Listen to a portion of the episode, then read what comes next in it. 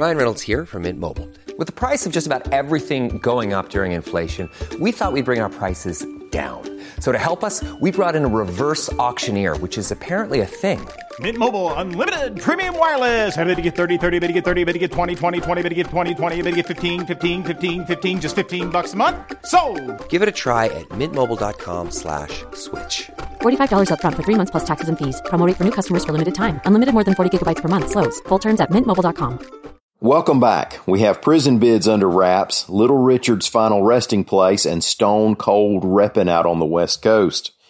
I'm Ike Morgan, and we're down in Alabama. The Alabama Department of Corrections on Friday will open bids for the building of three prisons that will be built and leased to the state, reports AL.com's Mike Cason. Now, if you're interested in what's in those proposals, then, well, that's the Kay Ivey administration's business and not yours, and also not state lawmakers. We'll get to find out after the contracts are approved.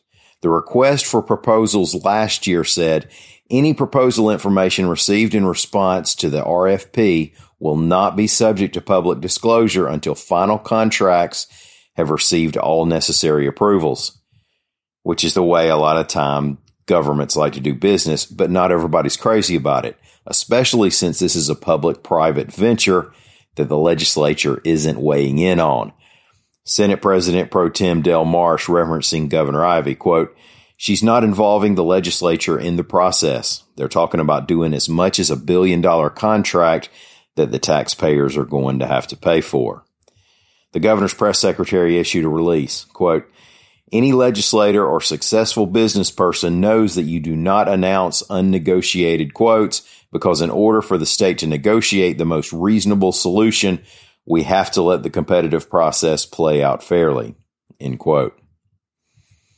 It looks like Little Richard will be buried in Huntsville, Alabama on May 20th. I'm not sure how many people would have expected that one. Reports started circulating yesterday, and AL.com's Matt Wake got a source close to the family to confirm the funeral will be at Oakwood Memorial Gardens at Oakwood University. Richard Penniman, which is Little Richard's birth name, attended Oakwood College in Huntsville during the late 50s to become a minister. Now, that reportedly didn't end up as planned. Like I said, not many people would have expected this. I guess the unexpected is fitting for Little Richard, though. Especially after the 60s and some heavy drug use, Penniman associated himself with his faith the rest of his life.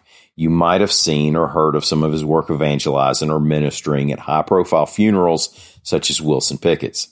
The funeral for Little Richard is expected to be at 11 a.m. next Wednesday. When you're out there wearing your mask, making other folks feel comfortable and keeping your particles to yourself, like they say, say it, don't spray it. Well, sometimes you want to make a statement. I wear a bandana to try to look as much as I can like I'm robbing a stagecoach because I'm 12 still. In LA, some people make a statement showing off their favorite college football team. Now, y'all assume I mean lower Alabama. When I said LA, I mean Los Angeles.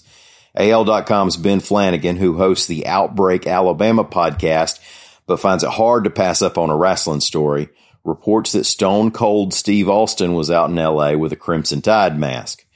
Now, if that story's not quite Alabama enough for you, he was making a beer run. I guess the moral of the story here is that you're not too tough for a mask if the Texas rattlesnake isn't. And the good news is that a well made mask with an Auburn Tigers theme would work every bit as well, as would a UAB, South Florida, Troy, Tennessee, or Florida State mask.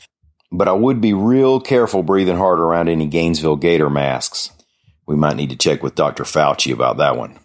Thank y'all for listening. We'll be back here again tomorrow. Hopefully you will too. Between now and then, feel free to stop by and see us anytime you want to on the internet at al.com.